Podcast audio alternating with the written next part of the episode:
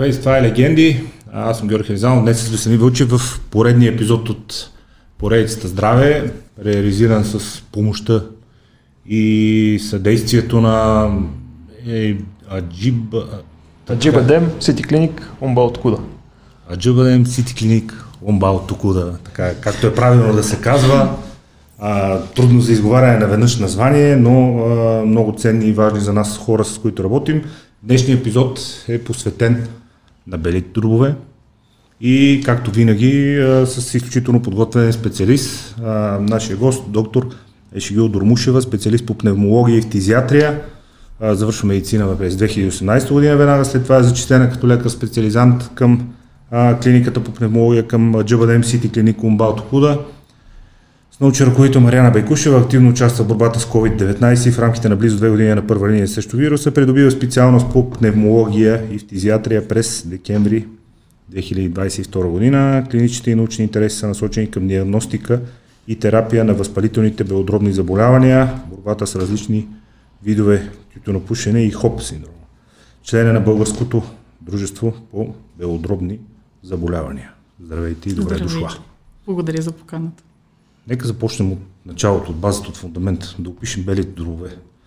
Това е един от органите човешко тяло, който най-често служи за, за, за примери и който най-често е използван в а, всякакви видове примери, сравнения, описания и така нататък. Нали, много малко може да чуем за а, нещо, че е панкреаса на природата, но за белите дробове на природата слушаме непрекъснато. Амазонската джунгла е белия троп на планетата. Парковете са белите дробове на градовете. нали, Горите са белите дробове на а, държавите. Какво представлява всъщност белия дроб при човека? Белите дробове, без тях не можем, както и колкото и клиширано Ами да без звучи. панкреас не е хубаво да оставаме, но Да, но като цяло са малко а, останали на заден план и покрай COVID пандемията доста хора вече знаят какво е пулмологията, какво са белите дробове, какво представляват и като цяло какво изучава нашата специалност. Всеки знае, че белите дробове са чифте на орган. Имаме ляв и десен бял дроб. А, като функциите на белите дробове са много, но основната, която, за която всички знаем, това е газообмена на кислорода и на въглеродния диоксид от атмосферата към а, белите дробове, от там в кръвта, клетките и обратно. Тоест въздуха при, от въздуха при нас постъпва въглероден диоксид в малки количества много и кислород, който достига до белите дробове, до алвеолите, от алвеолите в кръвта. Кръвта принася кислорода до тъканите, където се осъществява процес на окисление с, помощта на кислорода и оттам въглеродният диоксид се отделя през изди- издишания въздух а, и така се осъществява газообмена. А, това е основ, една от основните функции, като с това не се изчерпват функциите на белите дробове. една от основните. Да. Кои са другите? Участва също така в а, определенето на алкално-киселинното равновесие в организма, т.е. pH-то, което е така известно, в терморегулацията, в определенето, образуването на гласа а, и в редица още а, други а, Процеси. процеси в организма, да.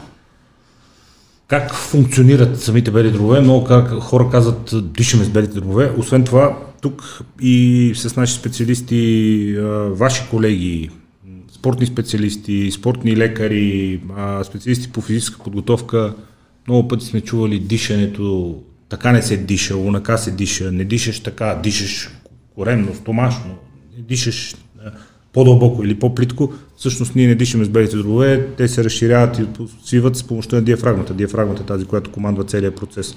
Но как функционират самите бели дробове и доколко те са зависими от съзнателните движения, които правим, доколко се командват подсъзнателно така или иначе от спрямо нуждата ни от кислород и собствената им нервна система, която те имат, системата от неврони вътре в тях.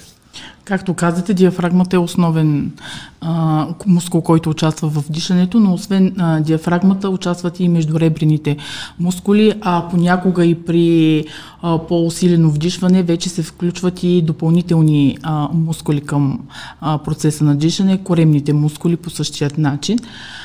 Като основно при а, вдишването се включват те междуребрените мускули, вътрешни, външни, при издишването по същият начин, а, като всеки от тях си има определена а, роля в този процес и диафрагмата, разбира се. М- коремните мускули се а, включват вече, когато искаме при по-дълбоко вдишване, когато Максимален се, обем. да, Да когато се налага част да допълнително опътява усилие, да, когато се налага едно допълнително усилие към този процес, участват а, тези мускули. Има ли правилно или неправилно дишане от гледна точка на медицината? Защото има правилно и неправилно дишане от гледна точка на бягане или на дигане на тежести. В кой момент трябва да издишаш, в кой момент трябва да си поемеш въздух. Има правилно и неправилно дишане от гледна точка на йога, да речем.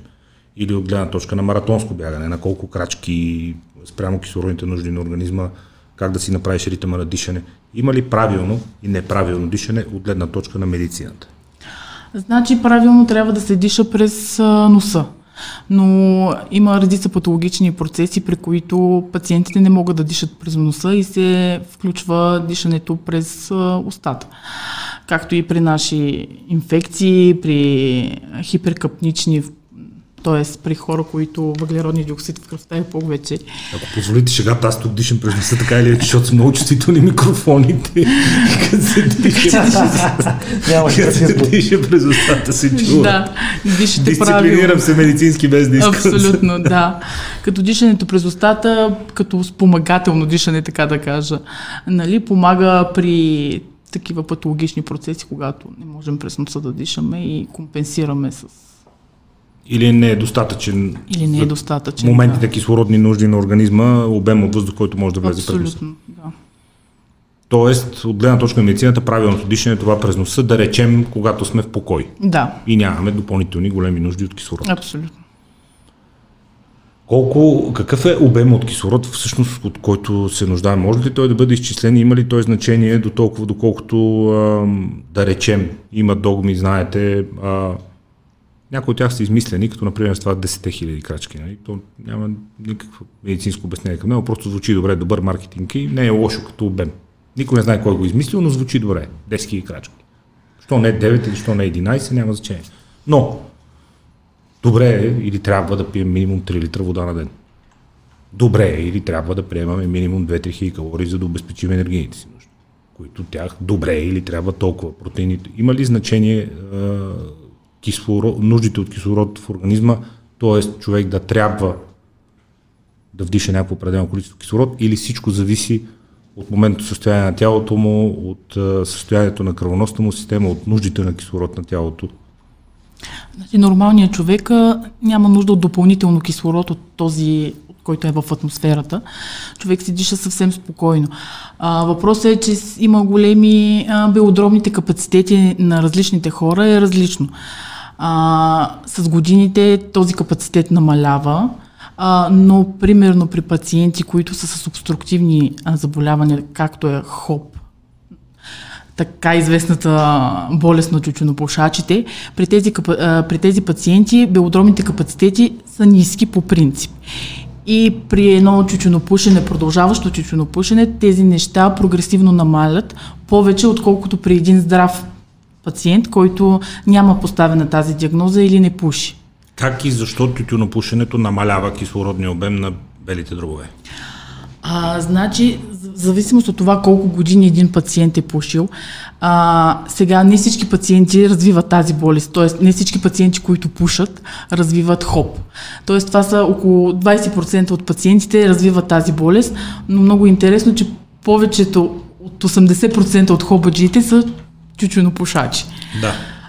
Да, и а, тези капацитети се проследяват а, през годините, те са недиспансерно болни и се проследяват тези неща.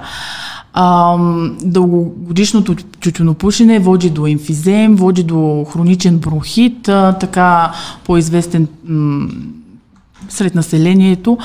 А, и този хроничен бронхит първо води до възпаление на дихателните пътища, оттам ремоделиране на самите дихателни пътища, а, емфизема, който се оформя а, при, в по-напреднал етап, при някои по-рано. Какво е емфизем? Емфизема е това задържане, Задържане на течности, на възпаление. въздуха, да, и невъзможността. И на фона на това задържане вече се променят самите дихателни пътища, настъпва една деструкция и капацитетите на пациентите там, на белодромните капацитети намаляват. Кое от пушенето води всъщност до тези ефекти? Преди основният виновник беше никотина. В последните години самият никотин като вещество, като молекула, като химически агент беше силно реабилитиран, да не говорим, че все повече и повече клинични данни излизат за това, че никотина всъщност има доста благоприятно въздействие върху нервната система, върху фокуса, върху умението на човек се съсредоточава и така нататък. Но никотина сам по себе си. Проблемът е, че когато той се набавя от тютюневи изделия чрез дишване, заедно с него в организма постъпват и куп други ужаси. Никотина ли е виновник или всички останали неща, газове, катрани и така нататък, които се поемат с тютюневия дим? Абсолютно всичките са виновни, комплексни са нещата, т.е. те всички заедно комплексно вредат а, върху белите дробове. А, както цигарите, така и новите модерните електронни цигари, вейпове, айкоси, наргилета. А, нали, а, има и нови проучвания сега, които а, споменават за Първоначално бяха 5000 а, вредните вещества, които се съдържат цигарите. Сега има най-различни нови проучвания с много покачващи се брой на тези съединения. 5000? Да. А са, достига и до много по-страшни а, вредни вещества, които те всички комплексно влияят. Независимо от това, че никотина, както вие казахте, да, както повечето пациенти казват. Си. Ако може да си вземеш таблетка с чист никотин, най-вероятно казват, че би имал благоприятно влияние върху нервната система, върху мозъка, върху възможността човек да се фокусира, да се подпусне, ако щете, психически да. и така. Както Но проблема сте, е, че... Да, както сте чувал, най-вероятно имате приятели, примерно, които пушат. Не мога без цигарите, много ме успокояват. А, като изпуша една цигара, се чувствам добре. Това са... Интересни сте от време на време аз пуши или павкам по-скоро, но наистина ми доставя някакво удоволствие, някакво разнообразие, но в никакъв случай не е, че не мога без цигари, или не мога без никотин, или не мога без да пуша. Не е вярно, мога, По-добре не пушете. Ще ми излезе такова кръче на главата и просто прекалено съвършени ще стане в момент. Нали? Трябва да... Все някъде... Трябва нещо да избие. да, да, да, да. А, колко е нормалният кислороден обем, да речем, на м- здрав мъж и в, с нормално тегло 30 годишен и същото и при жените? Има ли разлика в функционирането и в кислородния обем при белите дробове при мъже и жени, както знаем, че, например, има по принцип генетично обословена разлика в броя мускулни влакна в горната част при мъжете и жените. В долната няма, в горната има. Жените имат по-малко мускулни влакна в горната част. Имат различни хормони, какво е положението при белите дробове и какъв е нормалният кислороден обем за един 30 годишен мъж и за една 30 годишна жена? Ами, то е доста индивидуално, но горе-долу е, има и ни референтни граници, Общо които се въртят. Да. да. И това се изчисляват с едни доста сложни изследвания, спирометрични, а, които изчисляват белодробните капацитети, виталният а, капацитет, тоталния витален капацитет, експираторния резервен обем, инспираторния, които са доста сложни за изчисление и, и са различни при при по-възрастните и при по-младите, както казах, виталния капацитет да. и, и при хората с хоп и други обструктивни или рестриктивни заболявания намаляват. А, като виталния капацитет варира около 4 литра и половина, горе-долу, така да кажем, като не може да се фиксира точно. Разбира се, но средно. Да, средно. средно. Норма за възможност на човек, пак казвам, здрав, нормален човек, мъж да вдиша а, е който няма, 4-4 да. литра и половина въздух. Този обем, да. Въздух, не кислород. Това са много различни неща. При жените? Варира ли тази стоеност? Не, то не е. Не, да, не е така да кажа полово обособено. Да, добре, важно е да се уточни. А, как се, какъв е механизма, при който при здрав човек, нека кажем, а, се увеличава този кислороден обем, защото знаете клишето, имам повече въздух. Нали, този има много въздух, много е натрениран, има много въздух и защо това колко въздух имаш е едно клише устойчиво и вярно, между другото, а, като неофициален измерител в спорта за човек с голям, как да му речем, аеробен капацитет с високи нива на издържливост, човек, който дълго време може да издържа на определен вид натоварвания, нали? На спортен и на нормален разговорен език всъщност е, че има много въздух. Какъв е механизма за увеличаване на кислородния обем на белите дробове при човека. Разбира се, спортуващите. Как се случва това? Да, спортуващите имат а, по-добри капацитети. А, но не може да се каже, че има нещо конкретно, което трябва да се направи, за да се увеличи белодробния капацитет. Ако питате треньорите, може, нали, като ви скъсат чортите. Или да, да, да, да пият клеп. По-лесно, да. а, да. разбира се, при нашите болни с хоп и по, в по-напреднали стадии им препоръчваме дихателна рехабилитация, допълнителни дихателни упражнения, които правят, за да, да надуват а, ръкавици или балон, за да увеличат тези а, свои капацитети, но при здравия индивид а, спорта и основно това. В какви параметри реално може да се увеличи кислородния обем и става ли толкова въпрос за увеличаване на кислородния обем на белите дробове или по-скоро за оптимизиране на начина, по който работи цялото тяло и за адаптиране на цялото тяло към тези натоварвания, а не толкова, че дробовете примерно 4,5 литра въздух изведнъж започне да приемат 9, което знаем, че е невъзможно. Да, невъзможно. Да имаш два пъти повече въздух, но е възможно и хората редовно го правят, след 6 месеца да можеш да понасяш два пъти по-големи натоварвания или да издържаш два пъти повече време, тичайки се едно и също темпо на стадиона. Това не значи, че кислородният ти обем е нараснал двойно. Значи, че се адаптира от целия организъм. Сколко може да се увеличи кислородния обем от тези средностатистически 4-3,5 mm. при сериозни натоварвания, ако човек сериозно си постави за цел да има въздух? А, не може да се промени кой знае колко. Не мога да и фиксирам определени граници, които може а, да се промени този обем а, защото пак казваме много индивидуално. Виждаме разлика, примерно при наши пациенти с, тези дихател, с тази дихателна рехабилитация, дихателни упражнения, наистина подобряват а, своите а, показатели. показатели и с а, редовната си там инхалаторна терапия, които имат те, нали, хрони, хронична инхалаторна терапия, а, някои се нуждаят от допълнително кислород, малките физически движения, защото при тях а, и големите физически натоварвания са противопоказания. Те в някаква степен и невъзможни. Ако да, човек все пак особено няма, тези, не които може са, базови функции да поддържа. Да, тези, които са фиксирани вкъщи а, на кислород, а, на кислородолечение като цяло а, те дори разхода на енергия до туалетната и обратно им струва много. Изразходване на много кислород. Дори и толкова кислород не могат да компенсират да, мускулите имам, за елементарни усилия. Абсолютно имаме такива а, тежки хронични, хронично болни пациенти, които дори не могат да си осигурят а, елементарните нужди сами. Някои дори са на легло, други ги гледат близки.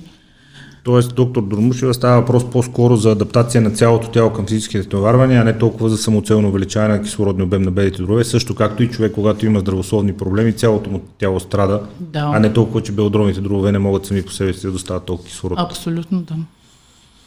А, има ли натоварвания и активности, които са противопоказни за белите дробове или това е по-скоро въпрос на останалата част от човешкото тяло, тяхта работа е просто да доставят кислород според моментните нужди? Ми зависи за болни или за здрави индивиди. Здрави. Ако говорим за здрави индивиди. А, здравите, не, няма някакви противопоказания за това. Мит ли е това да не се бяга на студено време или че студения въздух? Значи студения въздух а, може да предизвиква някакво обостряне на някакво подлежащо хронично заболяване. Примерно има астматици, които не, не трябва да бягат в студено време, защото студения климат им обостря астмата но за здрави индивиди това не е противопоказание. На студено време се диша по-лесно, в същото време някой така, не дай да бягаш на студено. Mm. Как няма? То на топо ли да бягат? Не, абсолютно няма някаква такава строга забрана да не се бяга на студено. От гледна точка на белите рове и на белодромните заболявания, стана изключително модерно в последните години, като че ли сега открихме, например, че София в котловина и се намира обградена от планини и когато е студено времето, студения въздух остава долу, пък топлия се издига и това, че студения въздух остава долу, натиска надолу и всички станали замърсявания, и както китните планински селца 100% екологични мирише жестоко на пушек зимно време, когато е студено, така и в София пушека си остава тук зимно време, когато е студено. И започва това надпреварване, знаете всички видове диаграми, измервателни станции и така да. нататък хората остават впечатление, че едва ли не в последните години сме много по-болни и много по-зле от гледна точка, специално на белодробни заболявания на качество на чистотата на въздуха.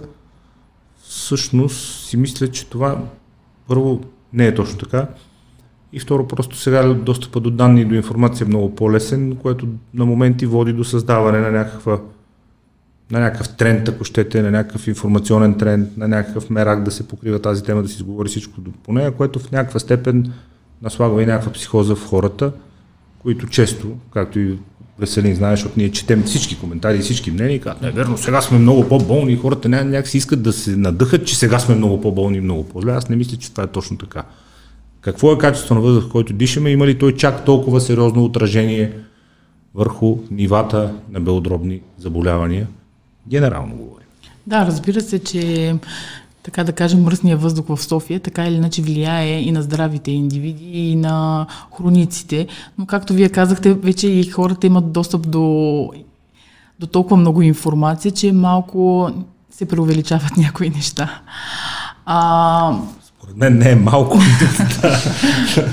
да, така че да, и за болните като цяло, белодробно болните, да, времето и мръсния въздух обострят а, нещата, но няма как всички да живеем а, на село или в Сандански или а, в планински региони, където въздухът е по-чист. Силно се Човек... съмнявам, между другото, извинявам се, че прекъсвам, но силно се съмнявам, че на село зимата, когато всички се греят на печки с дърва, и натисне въпросния студен въздух и ще няма е ветрове, въздуха ще е по-чист от гледна точка на финни прахови частици, катрани и всякакви други.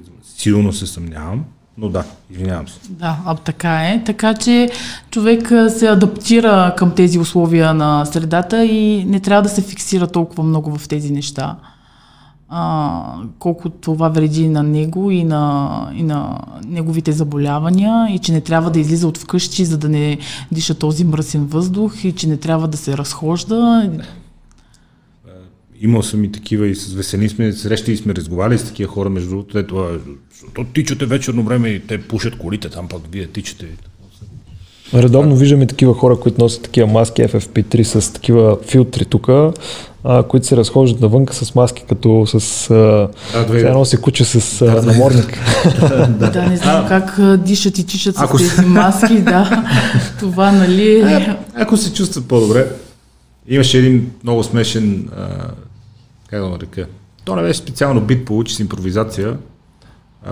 Джо има навика да кани други комици, често прави често серии с трима от тях, с Марк Норман, който е супер смешен и с Шейн Гилис и с а, още един, ще се сети името след малко, но той му обясняваше за тези маски, с които беше модерно да се тренира преди няколко години, ако си спомняте. Антони Джошуа тренираше с тях. Да.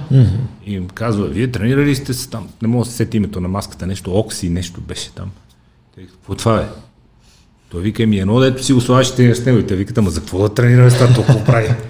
И той вика, еми, ограничавате достъпа на кислород, оттам ти става много трудно да дишаш и става по-сложно и се потиш и ти става лошо и въобще е някаква страшна мъка и то това ти спира кислорода. И колабираш на Да, и Марк Норман вика, а, аз предпочитам цигари.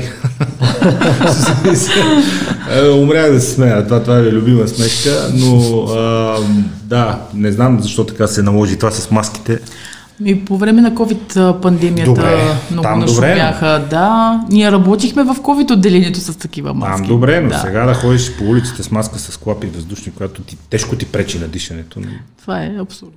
Добре, важното е, че ние го казваме. да. Ние не сме медицински лица и само може да се шегуваме, но не може да кажем нищо сериозно, така че благодаря ви. Така, въпрос, веднага, който следва от това, че изговорихме а, набързо, разбира се, темата с пушенето и темата с замърсената градска среда. Поправими ли са щетите, които несъмнено тютюнопушенето и дишането на тежко замърсен въздух, София въздуха не е тежко замърсен, особено на годишна база, но дишането на тежко замърсен въздух е, разбира се, изключително вредно за белите здорове. Поправими ли са тези щети? Мит ли е това, че а, върнах си въздуха или а, от 8 години не пуши тренирам и реално унищожих ефекта от цигарите или върнах си или премахнах вредата, която си бях нанасил, има ли възможността на тази тъкан да регенерира и възможността ние да й влияем положително, живеейки здравословно, спортувайки, правейки дихателни упражнения дихателни натоварвания въобще от всякакъв вид, да възвърнем и да компенсираме щетите, които сме си нанасили или ни нанасят външни фактори върху белите дробове. Значи това, което тютюнопушенето е предизвикало, няма как да се върне назад поне спирайки цигарите, ние може да спрем този процес на прогрес на измененията в белите дробове, но това, което е увредено, връщане назад няма. Както ние на нашите пациенти обясняваме, Ма аз толкова години съм пушил, 30 години съм пушил, пушил по две кучи сега, сега и да ги спра, какво ще се промени? Да, и дядо ми пуши 95 и му нямаше нищо. Да. Не е така. Смисъл, винаги нещата могат да станат по-зле. Ние може да стопираме поне това увреждане да не прогресира, спирайки цигарите, с допълнителна инхалаторна терапия, с спортуване, с а, по-здравословен начин на живот, така че да не прогресират нещата. Но това, което чучунопушенето е предизвикало по белите дробове, няма как да се върне и да регенерира наново. Няма как да се върне няма и няма как да регенерира. Няма как. Просто може да спрем процеса. А, както казах, при тези пациенти капацитетите прогресивно намаляват много повече от здравите пациенти, които не пушат, защото след определена възраст и при тях белодробните капацитети естествено с годините намалява. Ако не работят в посока да не намаляват, но да речем при средностатистически човек, който да. Да, и физиологично намалява, но при тези пациенти, които са чучунопушачи с диагноза поставена ХОП, тези неща много по-рязко намалят. Но ние си ги следим, имаме пациенти, които наистина се отказват от цигарите, след което ни провеждаме контролни такива спирометрии и наистина а, има а, подобрение в тези показатели след спиране на тютюнопушенето, след промяна на начина на живот, а, редовно спазване на указанията, които сме дали, инхалаторната терапия, която ние изписваме, когато се налага. Но Тоест щетата може да бъде овладяна и намалена, но не може да бъде напълно заличена. Абсолютно не може да бъде напълно заличена. Окей, okay, важно е да се знае. А, от гледна точка на кислородния обем, това, което казахте, че той с възрастта намалява, което е абсолютно разбираемо от гледна точка на дори и да наречем на най-прости принцип, на който функционира човешко тяло по принцип. Юзит or В годините намаляват нивата на хормоните, намалява мускулната маса, т.е. намаляват нуждите от кислород на организма, т.е. организма няма нужда да поддържа толкова големи бели дробове.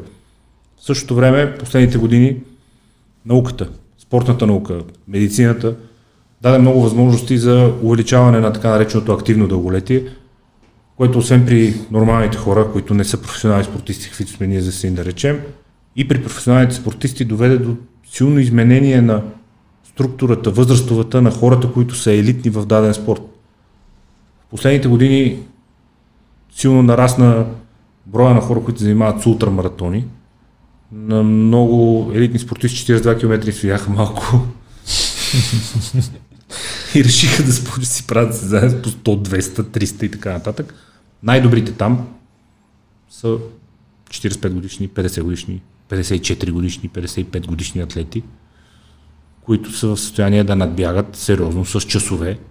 Много по-млади от тях хора, пак казвам, избягвайки абсолютно невъзможни за средностатистически човек километри в рамките на делнощи 100 км, 200 км, 240 км. Абсурдни неща, но възрастовата граница се дигна страшно нагоре. Значи ли това, че дробете в някаква степен а, отговарят на нуждите на организма от кислород и ако ние продължим чрез физически натоварвания, чрез полезен начин на живот да държим високи нуждици от кислород на организма, той ще продължи пък да поддържа тази система, така, защото тя да може да доставя необходимото количество кислород. Значи, колкото и здравословен начин да водим, да спортуваме, разбира се, при спортуващите хора тези капацитети са много повече и намалят много по-бавно в сравнение с останалите а, хора, които пушат и така или не. Но физиологията си е физиология. В смисъл, този белодробен капацитет а, до, след достигане на определена възраст и с годините почва да намалява. Така или иначе намалява, да. Да, каквото, и да, се, намалява. да, каквото и да се направи. Окей, okay, окей, okay. но може да се направи за това да намалява по-бавно или да е много по-голям, отколкото на същия човек на същата възраст, който да. не живее здравословно и не се портува и не се движи. Да.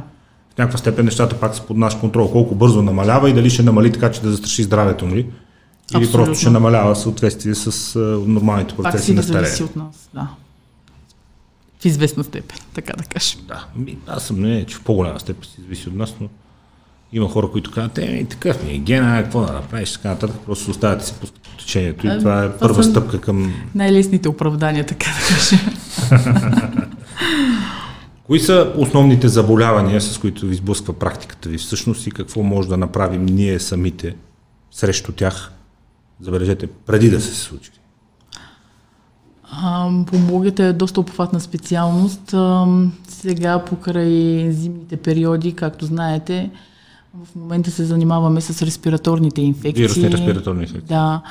Грип има много сега в момента, както и най-различни други а, вируси, риновируси, аденовируси, респираторно-синциален вирус и м- голяма група вируси.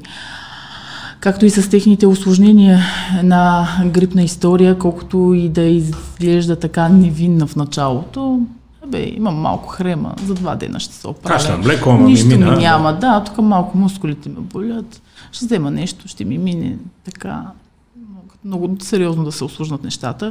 Както и напоследък, дори в нашето отделение си имаме доста осложнения след грип пациенти ам, с тежки грипни пневмонии или пневмонии развити на база след а, грип с наслагване на някаква бактериална инфекция върху цялата история и не, нещата не стават толкова. Все по-често, все по-често, за съжаление, разбира се, като казвам все по-често, нямам преди десетки или стотици хора, но все по-често се сблъсквам с случаи на мои приятели и познати, които казват, а знаеш какво става, вчера съм на антибиотик, аз съм изкарал пневмония без да разбера, пък те са ми останали някакви петна, някакви осложнения, някакви увреждания. Как човек може да изкара пневмония без да разбере? А, така, пневмония може да изкара без да разбере, примерно при по-старите пациенти, нали, симптомите на пневмонията са кашлица, висока температура, отпадналост и много други. А, един вид не, че не е разбрал, ама кашлям нещо, но то ще ми мине. Да, а, като примерно старите пациенти, по-възрастните пациенти, а, не винаги вдигат температура. И те са си отпаднали, може малко да кашлят, но да са доста сериозни нещата, с които се случват с белия дроб. И не трябва само при тях температурата да е показание за тежко протичащи инфекции и неща. А, така могат да се пропуснат много а, инфекции.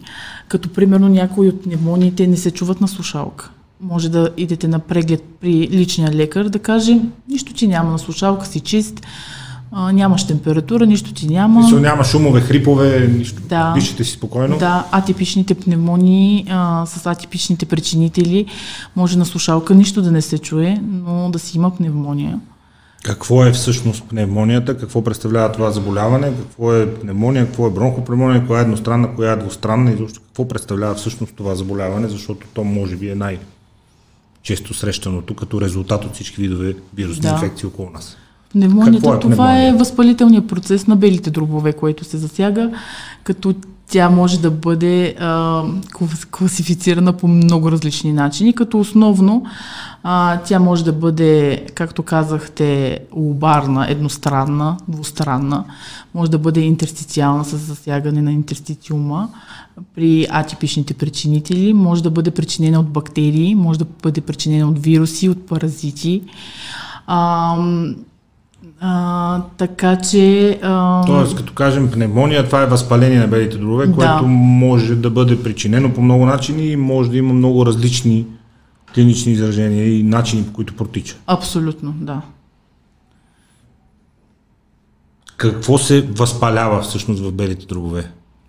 Тъканта, въздухопроводите, пътищата, капилярите, кое се възпалява всъщност? Какво представлява, какво представлява структурата на самия бял дроб, без колко може да пуснеш mm-hmm. някакво такова покритие и да обясним на хората какво представлява самата структура на белия дроб и какво представлява пневмонията, защото първо тя не трябва да ги плаши чак в такава степен, но второ, когато кашлят или има някакъв проблем, нека ходят и видят, а не да се окаже после, че си изкарали да, на крак и да посещават си лекар, а не... увреждания на белите дробове, които след това трябва да лекуват с години. Абсолютно и безразборно да се самолекуват в къщи. аз кашлям, ще си взема един антибиотик за два дена и ще се оправят. Това е абсурдно. Особено с безразборното ползване на антибиотиците, без да има причина. Или както казах, ако това е някаква вирусна а, история, антибиотикът няма да свърши никаква работа. Това е някакъв пример за рентгенова снимка. Да, това е лобарна пневмония на снимката. В дясно. Това е възпалената зона, да. дясно на белия дроб. Да, кое, а, което виждате, да. А, доста тежка е тук, ако трябва да бъда честна. А, най-често обарните пневмонии се предизвикват от бактерии. А, с типичен представител една такава пневмония може да бъде причинена от стрептококова инфекция, от а, а, стрептококус пневмония, така да кажем. Какво, причин, какво пренася тази бактерия? Това е въпрос на лична хигиена, на чисти ръце, на въздух, който дишаме, на храна. Какво пренася? Не, те са по въздушно-капков път се причиняват. А, видали, човек, що ходи с маска? да не го Много смешно. Да, да. Са респираторните инфекции като цяло придобити в обществото. Заразяването Ох, става да. по въздушно-капков път. Да. Внимавайте с какво си говорите. А, тоест, ние не можем да направим много за това да се предпазим. А, ако... Освен да ходим с маска до нощно. С, да, ако вирус се предизвиква, може чрез а, предпазване, чрез грипни вакцини, да. нали? Профилактиката също е важна. Но пораженията, които една бактерия може да предизвика един здрав пациент дори, а, са доста сериозни. При положение, че сме заобиколени навсякъде от а, такива вируси и бактерии, доколко е важно състоянието цялостното на имунната ни система за това дали тази бактерия в крайна сметка ще доведе до заболяване или не, или е въпрос на късметна лотария и аз не знам. Много е важно общото състояние на един пациент. А, при по-здрав пациент без придружаващи заболявания протича по един начин, може доста по-леко да протече. Друго Ако е- въобще е, ще протича при контакт е, с вируса абсолютно. и бактерията. Да. А друго е при един пациент с диабет или с хронични сърдечни заболявания или с компрометиран имунитет, с онкологично заболяване, хематологични заболявания. При тях доста по-тежко протичат а, дори една лека инфекция може да се осложни, осложни бързо и да предизвика доста по-сериозни осложнения, отколкото при един а, млад или здрав а, човек, който няма придружаващи заболявания, имунитета ни му е компрометиран. Така, структурата на белия дроб, за да се върнем върху премонията и върху това, кои, какво представлява възпалението. Значи, въздухът с целият си химичен състав влиза през да. носа, устата, после през въздухопроводите, после влиза белите дробове и влиза през все по-малки, по-малки въздух, точно така. В началото това е проводящата система, в, в която не се осъществява газообмен. А, през носа, а, ларингса, фарингса, трахеята, главните бронхи, надолу вече са а, бронхиолите, които се разклоняват тези като дърво, mm-hmm, както mm-hmm. казват пациентите, до достигането до респиратор. Дай ми целият бял дроб, mm-hmm. снимки. Така, извинявам се, слушам. А, когато се стигне вече до респираторните и терминалните а, бронхиолки и алвеолите, а, там вече се осъществява процеса на а, газообмен. Всички останали... С кръвта. Да, по-късно и с кръвта, да. Така. Останалите части само провеждат, така да кажем, въздуха, който ние дишаме. Който осъществява контакта между въздуха, който ние дишаме и кръвта, и къде, в коя фаза и точка се осъществява значи, този контакт, в... за да може ние да се снабдим в кръвта ни с нов кислород, който да бъде отведен до органите и мускулите, а да издишаме въглероден двуокис да, или каквото така. там издишваме. Значи вентилацията се осъществява в алувеолите, от алувеолите кислорода преминава в кръвта, от кръвта в тъканите, от тъканите в самите клетки, там се осъществява процеса на окисление благодарение на кислорода, образува се въглеродния диоксид, и, и, който се издишва а, с издишания въздух обратно в атмосферата. Тоест там се освобождава двупосочен, да кажем, трансфер. Ние доставяме кислород в кръста си, а белите дробове имат вълшебното качество да отвеждат Абсолютно. метаболитите от оксидацията, т.е.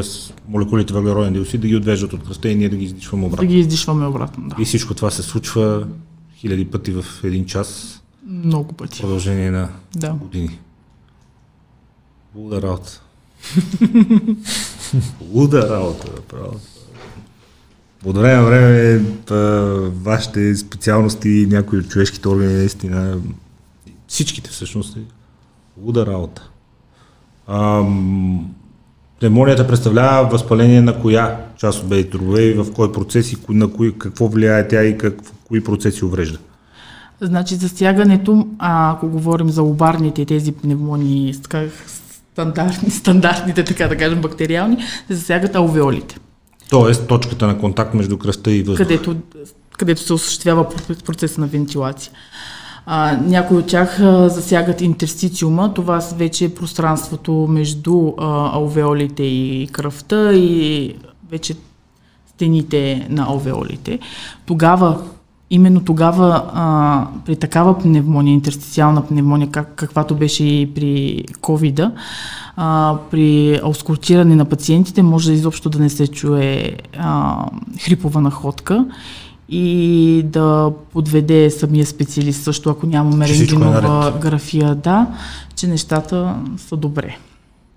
Означава ли това на прост човешки език, че бронхопневмонията означава възпаление на бронхите, т.е. на следващото по-големи въздухопроводи вътре белите дробове? Да, бронхите и надолу вече а, алвеолите. А, и тях? Да.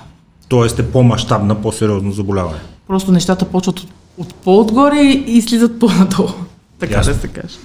М- извън белите дробове, извън пневмоните, кои са най-сериозните заболявания, с които практиката ви ви сблъсква, когато оставим пневмоните на страна, които приемаме, че са най-масови, могат да бъдат първо да протекат по много различни начини и второ да бъдат причинени от много различни причинители. След тях, следващата група заболявания, с които ви изблъсква практиката. С част от тях разговаряхме за обструктивните заболявания, за астмата, за хроничната... Какво представлява астмата? А, астмата е също така обструктивно заболяване, с, характеризиращо се с а, хронично възпаление, а, при което пациентите имат оплаквания от кашлица, хриптене в а, гърдите, задух по същия начин, но за разлика от а, хоба, което също е обструктивно заболяване, а, при астмата нещата са обратими. Тоест обструкцията, която е, се предизвика на дихателните пътища е обратима докато при хоба вече нещата са необратими. Какво представлява астматичните пристъпи и защо наистина, е, включително и за мен, но и за нашите зрители и слушатели, които нямат чак толкова специализирани познания, е, астматик и казват, изведнъж получава пристъп, взима едно шпрей, че вдишва веднъж и ви казва, добре съм, как така си добре, какво има в този шпрей, той е вълшебен ли е, смисъл, какво се вдишване, което, е, готов съм, нищо няма, как така? А, класификацията на астмата е голяма, тя може да бъде предизвикана от редица а, алергени, така да кажем. Може да бъде алер... с алергична компонента, а, да бъде зависима от а, а, полени, тревни, а, да я обострят различни фактори. Да, а, от лекарства може да се предизвика, от студения въздух при спортистите. А, класификацията е сложна и много неща могат да я предизвикат около... Какво представлява астматичния пристъп? Пристъпа е когато самият този алерген или фактор, който влушава астмата, е, е на лице и обостря състоянието на един а, астматик. Тоест, ако даден пациент има алергия към трева и се намира в а, пространство, където... Има много частици такива, да речем, във въздуха. Да. И тези, този алерген предизвика този пристъп, т.е. сензибилизира организма към Пристъпа, това състояние. И това само белодробно ли заболяване? Защото ние ако приемем, че ние дишаме с диафрагмата, в смисъл какво и пречи на диафрагмата да се разшири и човек да си поеме въздух, ако има Точно този пристъп. алерген предизвиква свиване на, диха, на дихателните пътища и се ограничава въз, а, пространството, през който въздушният поток реално трябва да премине. Реално възможността на обема, на който може да, да бъде поет. Дори диафрагмата ви функционира, вие да се опитате Всъщност е това, въздух, което, въздух, което който показва анимацията. Как се свива самото каналче. Да. да. Да. Ще дигнеш ли голям екран, моля? Като го дигне, обаче се завърта видеото и ще ни глобят за авторски права. Ами, Видиш ли? А, да. Така са го направили YouTube и затова не го вдигам. Добре. Нека де, в крайна сметка, техни са си. Да, пристъпите могат да бъдат и живото застрашаващи, тежки, с хриптене в гърдите, с невъзможност да се поеме а, въздух, с спад в сатурацията, т.е. в кислородното насищане на кръвта. Да. Тоест пада е следствие, то сатурацията е следствие, тъй да. като, като не може да постъпи достатъчно въздух, не може достатъчно кислород да излечете от него, което да. да И абсолютно пациентите с астма, както вие казахте, тези спрейчета, живото с Какво се случва с тези спрейчета, че виждаме така, нали? Филмите са си филми, но все пак те най-вероятно не са много далече от истината, защото човек само и казва, о, добре съм вече. Абсолютно. Пациентите с астма са на редовна поддържаща а, инхалаторна терапия, която се ползват. Тоест, те си имат инхалаторче, коя, което по принцип си ползват редовно, дори да не са в пристъп. А, това са комбинация от а, различни бронходилататори, част от които, даже повечето, а, съдържат кортикостероиди също, които ползват редовно. Разширители на бронхите. Точно да. така. А, използват ги редовно, т.е. те инхалират а, сутрин и вечер, повечето са... За да им се разширят дихателните да, пътища и да, да могат да, да поемат нормалното количество въздух, за да имат за да поддържат, възможност да, да се усвоят нормалното количество кислород. За да могат да провеждат един, да имат, да поддържат нормални нормалните жизнени функции, да, да, жизнени функции да си осъществяват. Да. Но когато, а, както казах, при различни условия, тези неща могат да се обострят и да, а, да се налагат допълнително използване на тези инхалатори, т.е. те редовно си ползват сутрин и вечер по една или по две инхалации, в зависимост от медикамента, който сме изписали. Но при тези пристъпи се налагат допълнително използване на този инхалаторен препарат, за да облегчи моментното състояние. Като в началото използвахме а, всеизвестните салботамола, вентолина, а, те са от бързо действащите бронходилататори, а, но сега напоследък най-новите, по най-новите проучвания и по новите гайдлайни за лечение на астмата се повече отричат а, тези краткодействащи бронходилататори и се обръща повече внимание на комбинираните с кортикостероид и пациентите вече използват тях при нужда също.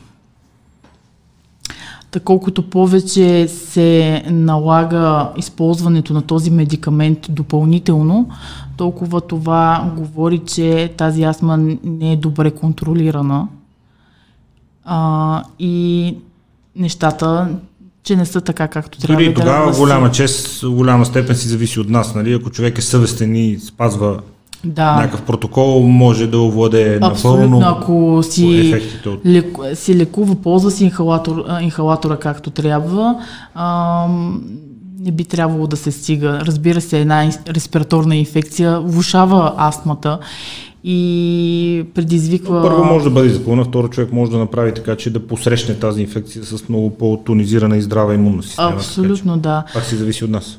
Пък и зависи колко е дисциплиниран човека, колко си използва тази инхалаторна терапия, колко е, е осъществява както трябва, защото имаме пациенти, които изписваме инхалаторна терапия, идват след един месец, абе докторки, този инхалатор никаква работа не ми свърши, изобщо не ми помогна, нищо не направи. Викам, сигурен ли си, как го ползваш? Абе, както си ми го казала, всичко както трябва правя, изобщо не ми помага. Айде сега покажи как ползваш инхалатора и, и в този момент се разбира, че пациента изобщо не е използвал инхалатора както трябва. И за това нещата ако не са... Ако изобщо го е използва, да. Да, други пък изобщо не използват. И нещата се осложняват по една или друга причина. Има така склонност на време хората, но ви предполагам вече сте развил достатъчно сенситивно за това, защото е смешно на моменти. Или се лекарствата, да бе, и начинът по който ти казват, да бе, ти си наясно, че не ги е да. докоснал, да, да. Да. Справи е сладко прасе такова. Да. По начин, по който ти казва да, си наясно, че нищо не. А, а, най-общо казано, онкозаболяванията. Доколко те пак са свързани с начина на живота и с нашите навици и доколко са генетично предопределени. Това, което си говорили с ваши колеги тук много по темите и с Желязко Раваджиев и с други специалисти е, че крайна сметка отново опираме до вредни навици, начин на живот, отговорност към здравето, състояние на имунната система, състояние на тялото, въобще да се бори с нарушенията и с атипичните клетки, каквито са и раковите. Това, те клетките ти да са достатъчно и в добра форма, което пак си зависи от нас самите. Какво най-често причинява онкозаболяванията и доколкото отново е под наш контрол или пак някой друг ни е вино и такъв ми е бил гена, така ми е била съдбата, такъв ми е бил късмета и защото като чуя такива работи, аз лично откачам. Но да. вие сте тук, затова нека чуем вас. За рака на белия дроб също са толкова сериозни нещата и пак основен виновник а, тук се явява също тютюнопушенето. По-голямата част от а, пациентите с рак на белия дроб са или настоящи пушачи или бивши пушачи с анамнеза за дългогодишен табакизъм. На първо място е това, за съжаление. А, разбира се, има и пациенти, които а, не са тютюнопушачи, също развиват рак на белия дроб. Раз, има а, и генетични фактори, разбира се, които оказват влияние, както и работа в замърсена среда, азбест, радон.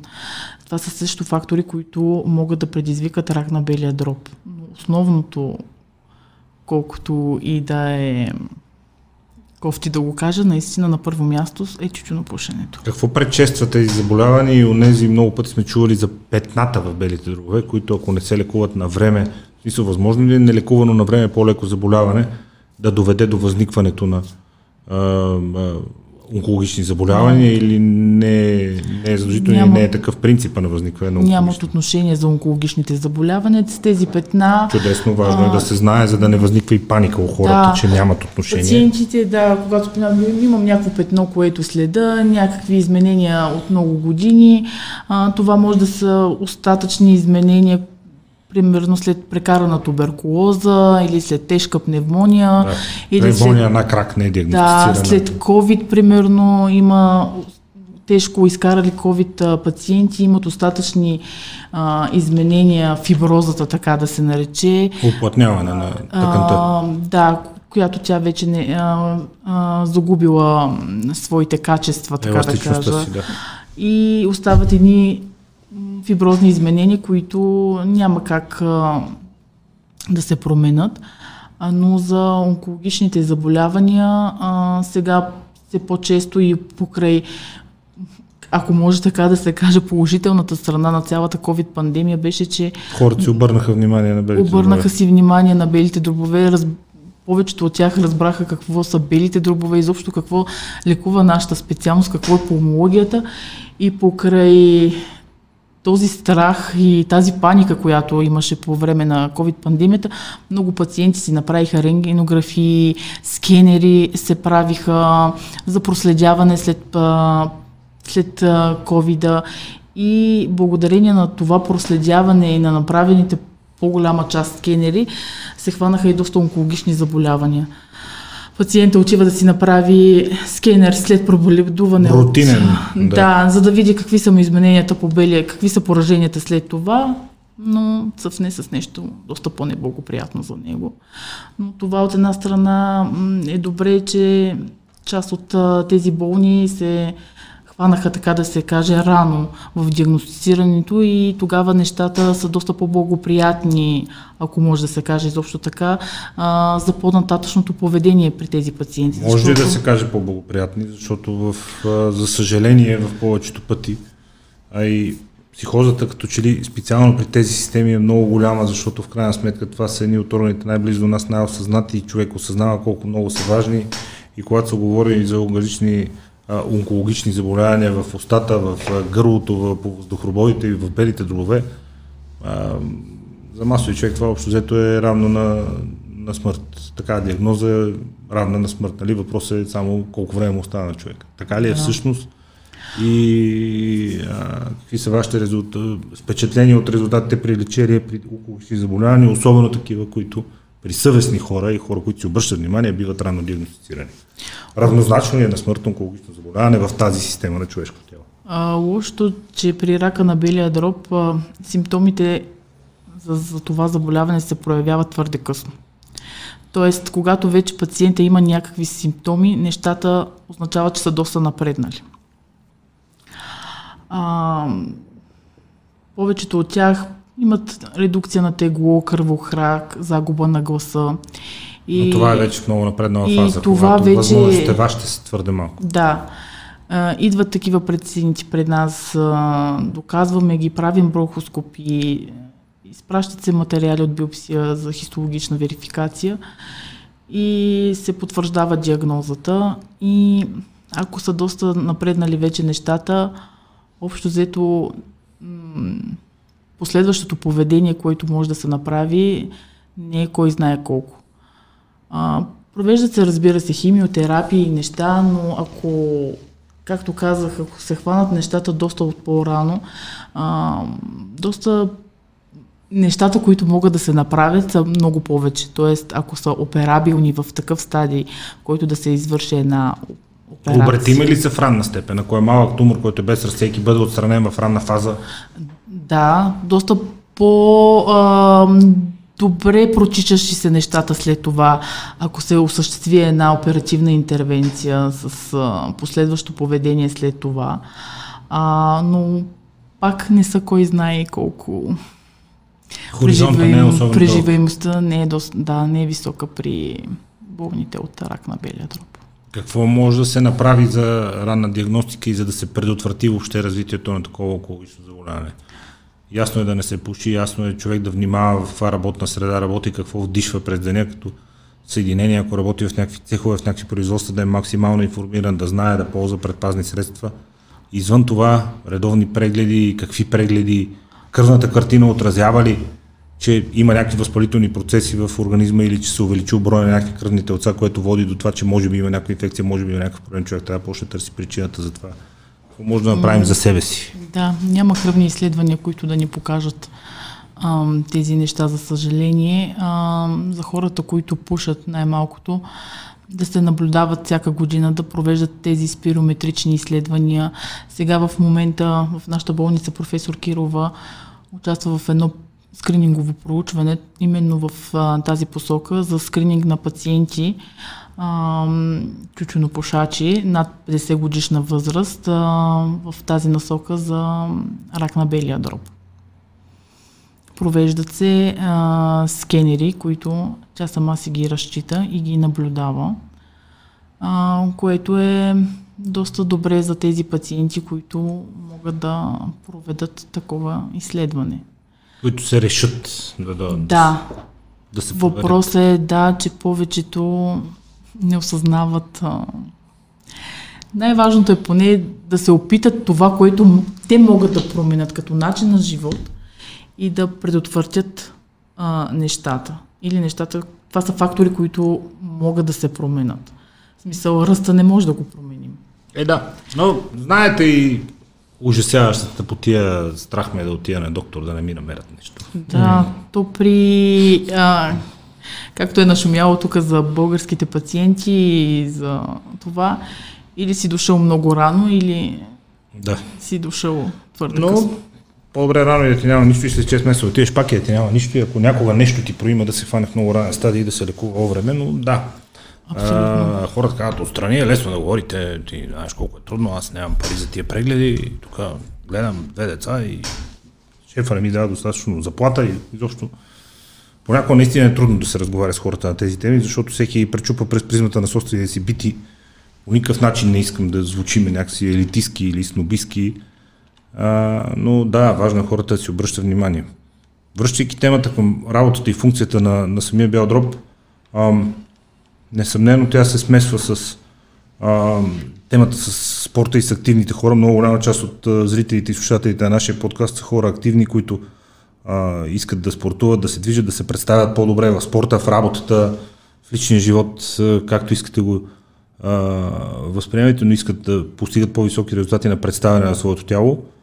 Несъмнено се смесва темата за спорта и спортните положения с темата с а, както много сполучливо вашите американски колеги наричат Performance Enhancement Drugs, тук всичко слагаме под глупавия общ стереотип допинг, но тяхната формулировка е много по-вярна препарати, лекарства, които подобряват представенето. Такива по отношение на белия дроб от години са производните на ефедрина, производните на ефедрата, т.е. всички ефедрини или препарати, които съдържат ефедрин, клемботерола, шпреловете за астматици, както министър Каралев тук каза преди, когато беше министър И както след това професор Почев, който дълги години е бил шеф на антидопинговата агенция, много си говорихме с него, нали? целият норвежки отбор по ски бягане, всичките са астматици. Диагностицирани астматици. При средно процент на това заболяване, по принцип 3 до 5%, те целият национален отбор по ски на Норвегия, по ски бягане на Норвегия са астматици. Очевидно има препарати и тези препарати повлияват благотворно функцията на белите дробове и при здрави хора. Това нанася ли щети, нанася ли вреди и какви плюсове получава човек, когато пине един клембутерол преди да тича крос е ясно, нали? най-вероятно отварят се пътищата, разширяват се, може да поеме повече въздух. Каква е вредата? При здрав човек, когато посегне към препарати, които са предназначени за болни хора, но които да, при здравите хора подобряват представенето. Да, наистина подобряват, както астматиците ги О, безспорно, ползват. Безспорно подобряват. Това няма, че на, подобряват, подобряват. Да, на бронхите, но ако един здрав а, човек почне да ползва тези медикаменти, а, почва да се проявяват страничните ефекти на тези медикаменти. Както всяко лекарство си има странични ефекти, дори при хора, които имат нужда от това лекарство, те се проявяват и при здравите индивиди, когато почнат да използват тези медикаменти. Това са прояви от сърдечно съдоване, от страна на сърдечно-съдовата система, сърцебиене. повечето тези а, бронходилататори имат и такъв страничен ефект. Разширяват и други съдове. Да, не само бронхи. Не само, да. А, така че тяхното ползване трябва да е абсолютно по показания. Когато имат обословена да. медицинска нужда, а не Сега... човек да ги пие за кев, за да тича малко по-бързо в парк. Абсолютно, те могат да бъдат изписани при пациенти здрави когато имат някакво остро заболяване, когато се налага използването на тези инхалатори, но при тях е с кратък срок, примерно за няколко седмици, един месец, след което този медикамент се премахва. Не са като астматици, които трябва да имаш винаги някакво поддържащо лечение. Да. В повечето случаи, между другото, в България още от спортните училища почват с клемотерол. Има си протокол за а, пирамидален цикъл, цикъл на, с клемотерол и съответно се продължава от едно. Цикли с клемотерол. Да, с, а, на седмица по на хапче, после на втората седмица по две и така смисъл. Аз съм виждал такива неща и, и съм бил и, и в спортен се... клуб съм бил, в който също е имало нали, такива практики. Така, че, а, какво треньора ти казва, пи Да, тази седмица по едно, другата по две. И така, и наистина Право. се подобрява представянето. Наистина... Право на децата. Не, то това няма спор, че се подобрява представянето. Ти тренира дозата, да, да, да, да, да. Няма спор, че И се това е много широка практика, между другото, в много спортни клубове в България и спортни училища, да, също така. Ами, след като националният отбор на Норвегия по ски бягане всичките с матици и тя ги наблюдават, непрекъснато доктори наблюдават тяхното представяне, очевидно те са преценили, че да, има някакви странични ефекти, но плюсовете компенсират или плюсовете са повече или си заслужава човек да приеме риска и аз не знам. Какво е вашето обяснение за това здрави хора, спортисти, в преследване на тяхното е, че всички взимат, ние ако не взимаме няма да се класираме. Mm. Именно. Не трябва да се употребяват. Това е. То, че не трябва, не трябва, но всички го правят. Защо здрав човек би, аз не знам, риска, казва си, че риска е някакъв, пък плюса би бил еди какъв си. Не трябва. Това са все пак лекарства, не са някаква профилактика, която да се използва, да, да, да се подобри след а, това дишането, абсолютно не трябва. Има ли нужда и смисъл, аз знам отговора за мен, но има ли нужда и смисъл за човек, който не гони максимални постижения, който не разчита на това да избяга нещо две секунди по-бързо и да си оправи живота, нали, да спечели наградния фонд и да си оправи живота? Има ли смисъл изобщо от а, прием на такива препарати, т.е. променят те чак толкова представянето при средностатически човек, не при елитен спортист, че да си заслужава поемането на този риск? С какви проценти влияе, ако речем здрав човек изпие два клембутерола, две таблетки клембутерол, какво се случи всъщност? Влияе, да, подобряват се функциите, но точно в каква степен, а, колко процента, не, не бих могла да цитирам изследвания клинични такива, които да, да. казват, нали, с колко процента се увеличава нали, кислородния обем, но... когато... рисковете и страничните ефекти ще наделят в даден момент, отколкото ползите от това. Доколко е въпрос и на психическа настройка според вас? Защото всички сме наясно. Първо, че е, пласибо ефект е ясен и това човек сам като повярва в силата на нещо, което поглъща и приема е ясна, но това да е и по-уверен и сам да си вярва повече и да не се отказва, когато е приел подобни препарати, защото каза, е, аз пих клемоторол, не искам. Реално няма как да се измора и когато влезеш в а, някакво натоварване с такава физическа насто... психическа настройка, нещата са много различни и много Абсолютно. по-добри. Само заради психическата настройка. Психиката много Днеска действа. вече съм непобедим. Глътнах две хапчета, край. Абсолютно, затова трябва да изтеглим към положителната страна, т.е. да каже, аз нямам нужда от тези инхалатори, нямам нужда от тези лекарства, а, за да тичам по-бързо и да показвам по-добри резултати, да се насочи на там психиката, а не към лекарствата. Да, сега аз взех тези хапчета, ще се представя страхотно. Нема какво да ме бутне днеска вече. Да, да нали, аз съм непоплатим железен, ще издухам всички сега и тези неща. Просто психиката да, да се насочи към това, че той може сам да го постигне това, че е достатъчно надарен физически, за да го направи, а не да изберем по-лесното. И психически. Да. И, и психически, Защото да не се отказваш, да не те домързява. Физиката абсолютно Разбира по този начин. Разбира се. Тоест хората да заложат повече на психическите са настройки, отколкото на това, че едно или две хапчета ще ги направят ще ги направи, абсолютно. М- сама споменахте а, всички вейпове, електронни цигари, а, наргилета. Наргилета и така нататък, които възникнаха в последните години, масовостта при употребата и възрастовата граница все повече пада. Сега, има едно клише, знаете, че всяко предишно поколение е на мнение, че от следващото поколение нищо не става. Нали? Като сме били тинейджери, слушали същите неща за, за нас, нали, от е, поколението на нашите родители, пък е, виж, станахме хора и то хич не е лоши. Нали? А, аз съм много далеч от тия клишета, че съвременната младеж или тинейджерите и тия от тях е, няма типо бъдеще, нищо не става. Ние едно време, е, напротив, не са още така нещата, но а, лесният достъп, социалните мрежи и технологиите ни направиха така да оставим впечатление, че всички тинейджери нещо са лапнали, пушат, смучат, дишат, издишват и така нататък. И толкова вредни ли са всъщност или а, са вредни в някаква умерена степен, но вредата категорично трябва непрекъснато да се изговаря и да се дефинира, за да може все пак да бъде ограничена употребата им в някакви разумни нива, след като не може да бъде очевидно забранена. Вредни са, разбира се. М- много пациенти минават през кабинета, които са били а, пушачи на обикновените конвенционалните цигари и след това а, аз минах на Айкос вече. Няма страшно. Доктор Ке, всичко е 6. Нали?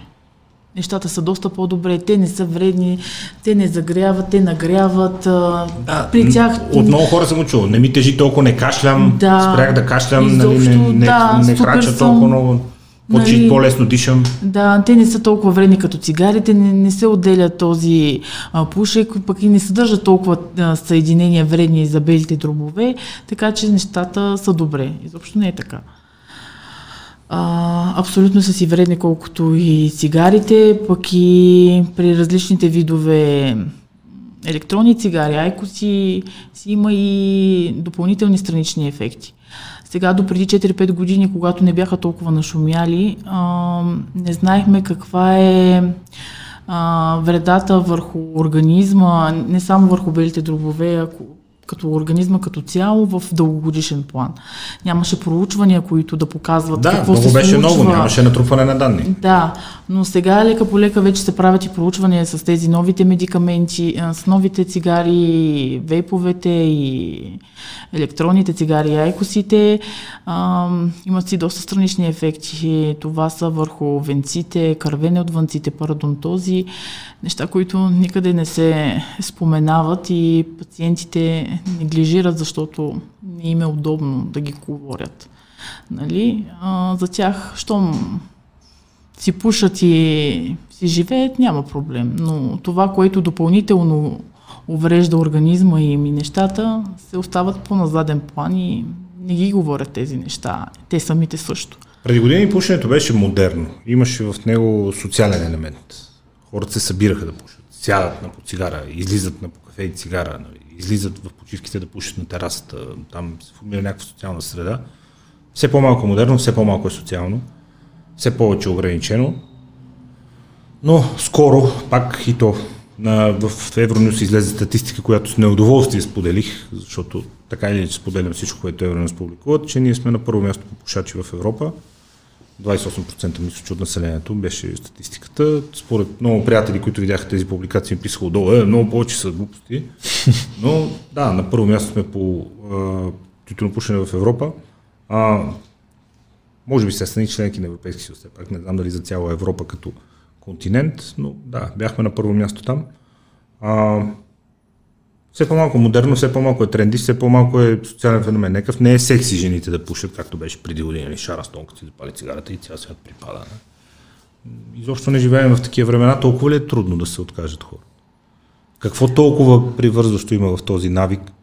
Сега, не мога да ги спра. Или ако ги на дебелея, нали, защото трябва като спреш цигарите, почне да ядеш повече. Това... Всичко е въпрос на психика. Както казвам и на пациентите си, идват, нали, опитай се. Нали. Тук е важен е ролята на лекаря, също разговорите, които се провеждат с пациента. Нали, те ви викат, нали, много ви е лесно на вас да кажете да ги спрем, да, те, така ли се е много лесно, да, да, ти ако знаеш... Е... Нали, трябва да има разговори с пациента, да се обясни за чучинопушенето като цяло, за вредите на достъпен на тях език и нещата, които те е, си мислят, че знаят, но де-факто повечето от тези неща не се знаят. А, че въпрос е Нали, те казват, ма, по 20 цигари на ден пуша или по 10 цигари на ден пуша, да ги намаля първо, пък после да мина на Айкос, пък да пробвам така, пък да пробвам онака. Да мина да. Да, нали, не става така. А, че мина на безалкохолна бира на първо. Въпросът е всичко опира до психиката даден пациент реши ли да остави цигарите и това е всичко до тук. Да си го реши. Да си го реши. Да, разбира се, има подпомагащи а, никотинови дъвки, най-различни нови препарати, които подпомагат а, отказването от тютюнопушенето. Разбира се, може и тях да се, да се ползват а, за помощ на пациента, но основното е психиката. Реши ли пациента да ги остави и ги оставя. Много пациенти пушили са по две кучи цигари на ден и се казвали, доктор Келт, оставих ги от раз. Да? Не съм ги намалял, оставих ги от раз. Mm, да, това американците код търки го наричат, това не знам защо, но те, да. Между другото, Хуберман да, имаше такъв подкаст и много рекламираха на никотиновите дъвки. Не знам дали това помага за пушачите. Ама той никотина ти в много малка степен си първо престастен към самия никотин, защото той се съдържа в много ниски количества в самите цигари. Ти поглъщаш един тон други ужасяващи да. неща mm-hmm. с този дим, в който никотина е ню А, освен това, неговата функция е по-скоро положителна и той не води до присъстояние в такава степен. А, аз много се радвам, че доктор Дурмушева го каза, защото то, това е точно така. Смисъл, всичко е психиката, в смисъл всичко е в нервната система и те в много епизоди това обясняват за формирането на навици и за начин по който човешката нервна система изобщо Реагира. формира навици и след колко време ги забравя. Тоест, че независимо ти от какъв навик се отказваш, имаш 2-3 дни на дискомфорт, две седмици на сещане за този навик и той е в резултат на две седмици липса, след около месец някъде той е изтрит от нервната ти система. Вече да. го няма. И цяло е забравено. Това е също дали си спреш да вечеряш, дали си спреш да пушиш, да. дали си спреш да пряжеш, дали си спреш да ядеш сладко.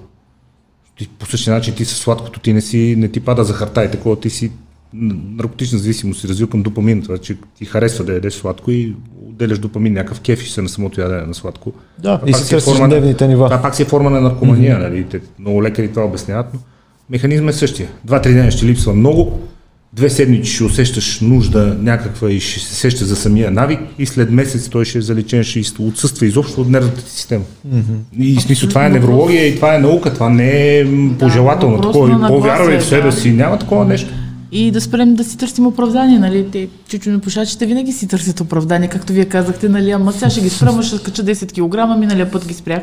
Имаме много пациенти, които спират и след това пак започват. Нали, качих и 10 кг, докторки, знаете ли как се свалят тези килограми после? Окей. Okay. Ама ти си ги чуш, защото си ял повече, а не защото да, спрят цигарите. Това Извиня, искам, много искам да обясна, че те, пациентите а, ядат повече, защото търсят нещо заместително на това, което, което да и времето, което са прекарвали в тютюнопушене, го заместват с Аз се храната. Много интересни начини да си доставяте удоволствие, които не са свързани с ядане. Абсолютно обяснявам и това да си намерят някакво хоби, с което да запълват да, това. и така може да го наречем. Да. Също не е свързано с ядане. Нали? Да. не е задължително. Абсолютно да компенсират. компенсират това време, в което са прекарвали с пушене на цигари. Какви са най-големите предизвикателства пред вашата наука и пред вас самата в професионален план в следващите години? Много ваши колеги отговарят конкретно, нали, че са си поставили за цел и много се надяват и вярват, че тяхната специално до 2-3 години ще може да реши конкретно този този проблем, да направи тези тези заболявания лечими, което ще намали обща заболеваемост и смъртността сред пациентите им. Седи колко си процента и тогава вече всичко ще е друго. Професионален план. Като все още млад специалист, те първа първите стъпки в специалността, има много неща да се изговорят, да се извърви дълъг път.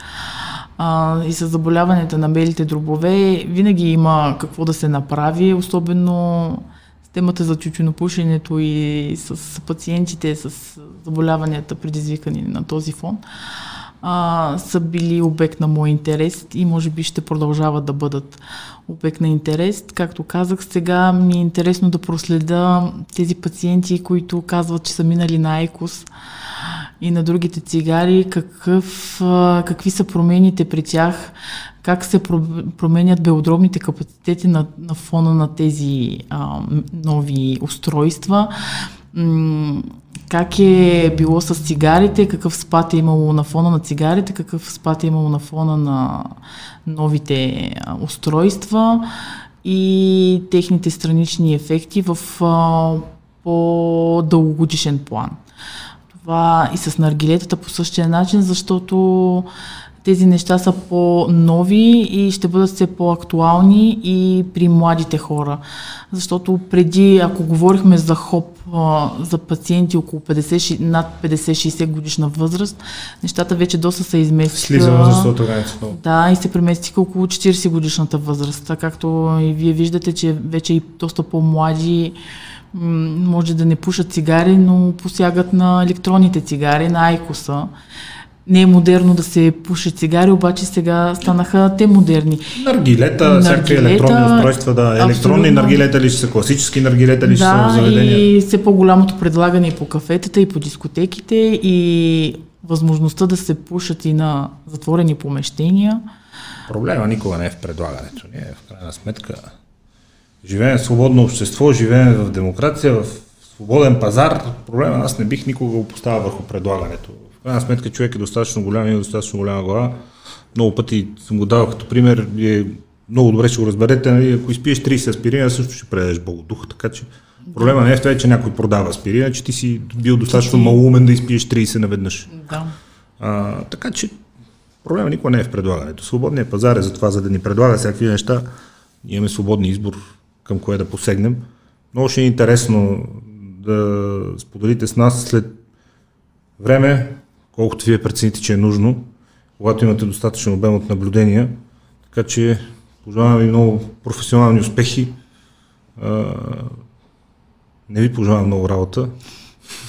Пожелавам да. ви много професионални успехи. Това е много различно. Дано да нямате никаква работа, но да имате много успехи. Благодаря. И ще се радваме след време с удоволствие да обсъдим резултата от наблюденията ви върху негативните ефекти от новото поколение електронни устройства, с които много хора решиха да заменят класическите цигари. Надявам се следващия път, когато се срещнем, да не сме на първо място по пушачи в Дано. Европейския съюз и дано хора като вас успеят лека по лека да обърнат този тренд с помощта на хора като нас, пък, които да ви даваме трибуна. Благодаря ви за отделеното време. Доктор Дормушева, до нови срещи. Благодаря ви.